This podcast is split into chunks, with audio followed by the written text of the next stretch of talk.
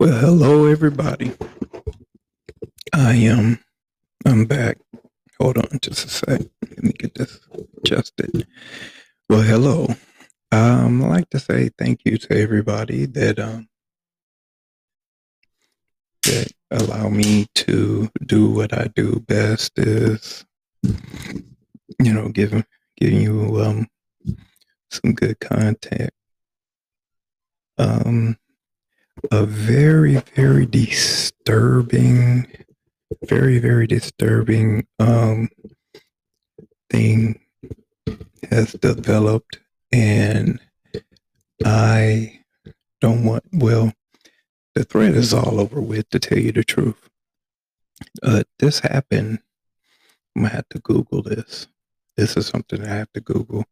Um if i don't if y'all don't i'm not if y'all not familiar with um oh, what's his name?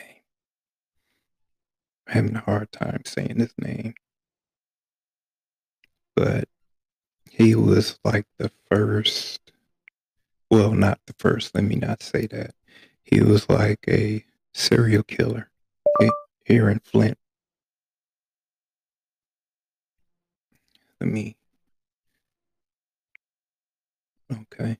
Yeah, he was a serial killer here in Flint and he was a very, very bad guy. And I saw something on Facebook where he was supposed to be compared to Michael Myers. I'm like, wow, Mike Myers, or whatever his name is. But I just kind of find that I found that strange. And when I saw his picture, I jumped for a little bit because I remember one particular time, I actually talked to him, and it wasn't nothing but just hi, bye, and that's about it. Well, I had to ask, had to ask him a question because he was over in the neighborhood. Um, again, if you're not familiar with the Flint area, you you wouldn't know what I'm talking about. Uh, and let me search here and look. Because I remember doing a screenshot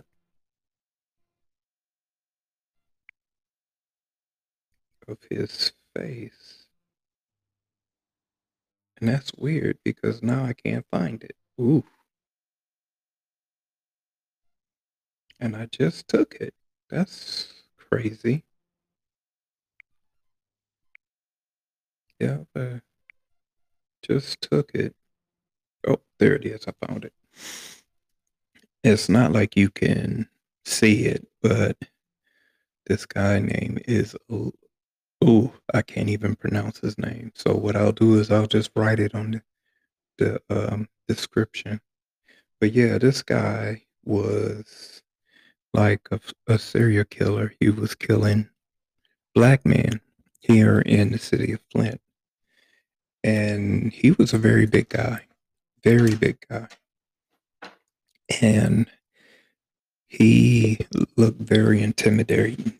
His eyes are just cold and dead and black. But um yeah, from this picture it's just crazy. The, the look that he's actually looking. I was going to use this as a story anyway, but it just kind of it was just kind of ironic that I fell up, fell across this, and just to let you know on how I um how I met him. So it was about you know I, I can't remember the actual year, but I was still out on the road and I was picking up kids, taking them to one of the academy schools. I think it was like Grand Blanc Academy out way out but you know, with it being Grand Blanc Academy, you know, it's just you know that's where they send all the bad kids.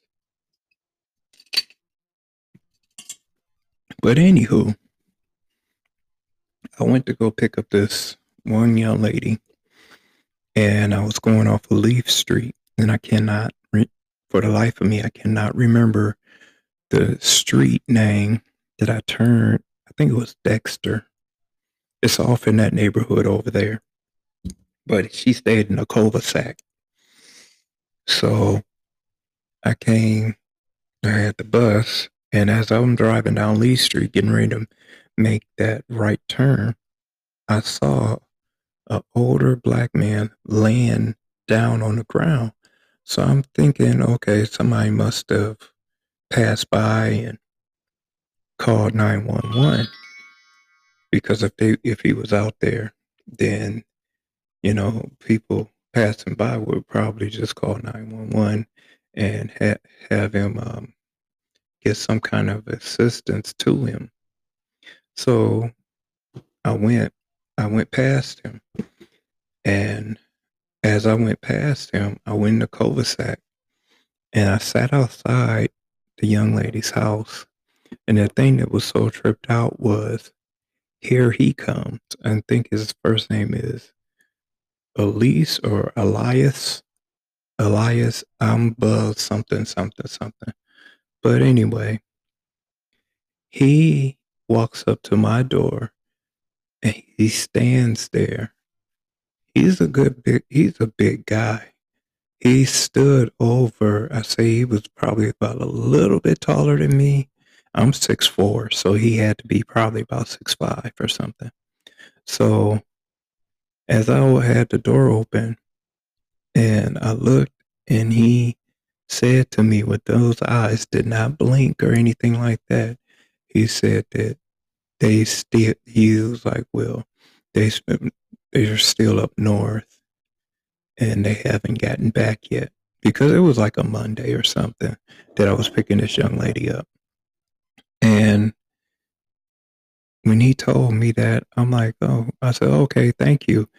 And he just stood there looking at me for like a good, good, couple of minutes. And I'm like, Thank, thanks a lot. And I called it in and I let them know and then I proceeded on. So as I'm going back onto Leith Street, they paramedics were there working on the guy. So I didn't find out that that man was dead laying on the ground until later on that day and it freaked me the it freaked me out and I did not know that was face to face with a serial killer and I did not know I did not know at all and I didn't even think I didn't put two and two together. I did not. I really did not. But I would say that was a very very close call. Very close call. But um Elias Abo Abazam or something like that. Abazam. I think that's how you say his last name. But yeah. Abu Azam a Abul Azama Abu Abu A B U E L A Z A M. But I'll never forget him, and I'll never forget that face, and those cold, dead eyes. And he stood there looking at me like he was looking into my soul. It was very scary, and that was just a brief moment and I'm so glad and I'm so happy that he didn't try to overtake the vehicle or anything like that. But um but yeah, but that like I said, that freaked me out. That freaked me out. All right. Well, that was just something that I had to tell you since today is Halloween uh, in tradition. But um but yeah, that actually happened. And if you don't believe me, I don't have any proof to prove it.